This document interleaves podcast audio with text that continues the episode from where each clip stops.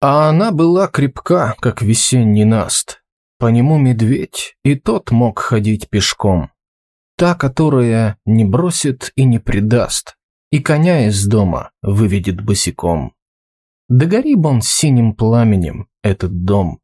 Только жалко очень котика и коня.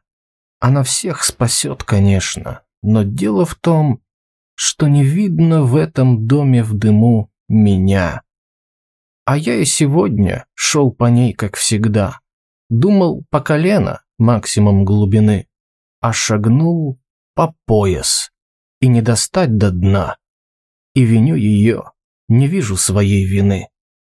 Так, не зная броду, ломимся на пролом, по сугробам, лужам, омутам, не нырять. А потом скулим обиженные. Облом. Все не так пошло. Обидно же, сука, блять.